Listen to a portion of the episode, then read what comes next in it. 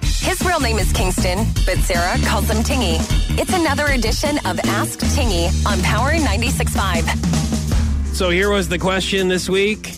Do you think you have a messy room? And your prediction is? My prediction is that he's going to say yes, he does, and it's Mimi's fault for buying him toys all the time. All right, here we go. Do you think you have a messy room? Well, yes, right now, but mommy told me um, I've been cleaning it for about three days. Mommy's been telling me every single time I get home, I have to go clean my room. It's a pain. Why does it get so messy? well, I just throw clothes on the floor and I don't put them in my dirty clothes hamper. Girls don't like that. Yeah, well, I don't want a girlfriend. Not now, but I'm just saying if you get in a good habit of cleaning your room later on when you do want a girl, they're going to like a clean room. Febreze, maybe some tingy cologne, all of those things will big plus. Uh-huh. So clean your room. Okay. Uh, is it messy right now? It's messy right now, but all I have to clean is my bed. Oh, okay, perfect. I love the Van Halen poster, by the way. Thank you.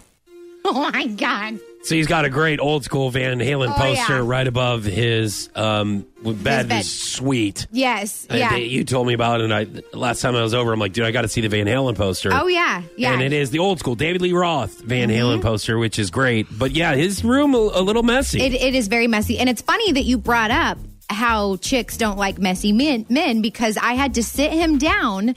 Uh, on Monday, and explain this to him. I'm like, look, because he is in this stage where he's making me feel bad whenever I ask him to do something. Like, he calls me, he says I'm mean if I ask him to do something. And I'm like, Tingy, look, part of being your mommy is molding you to be a good adult. And I'm like, I know that you don't care about this right now, but women and girls, they don't like messy men. I said, I have gone over to someone's house before. some I've of gone them out- do, some of them don't care.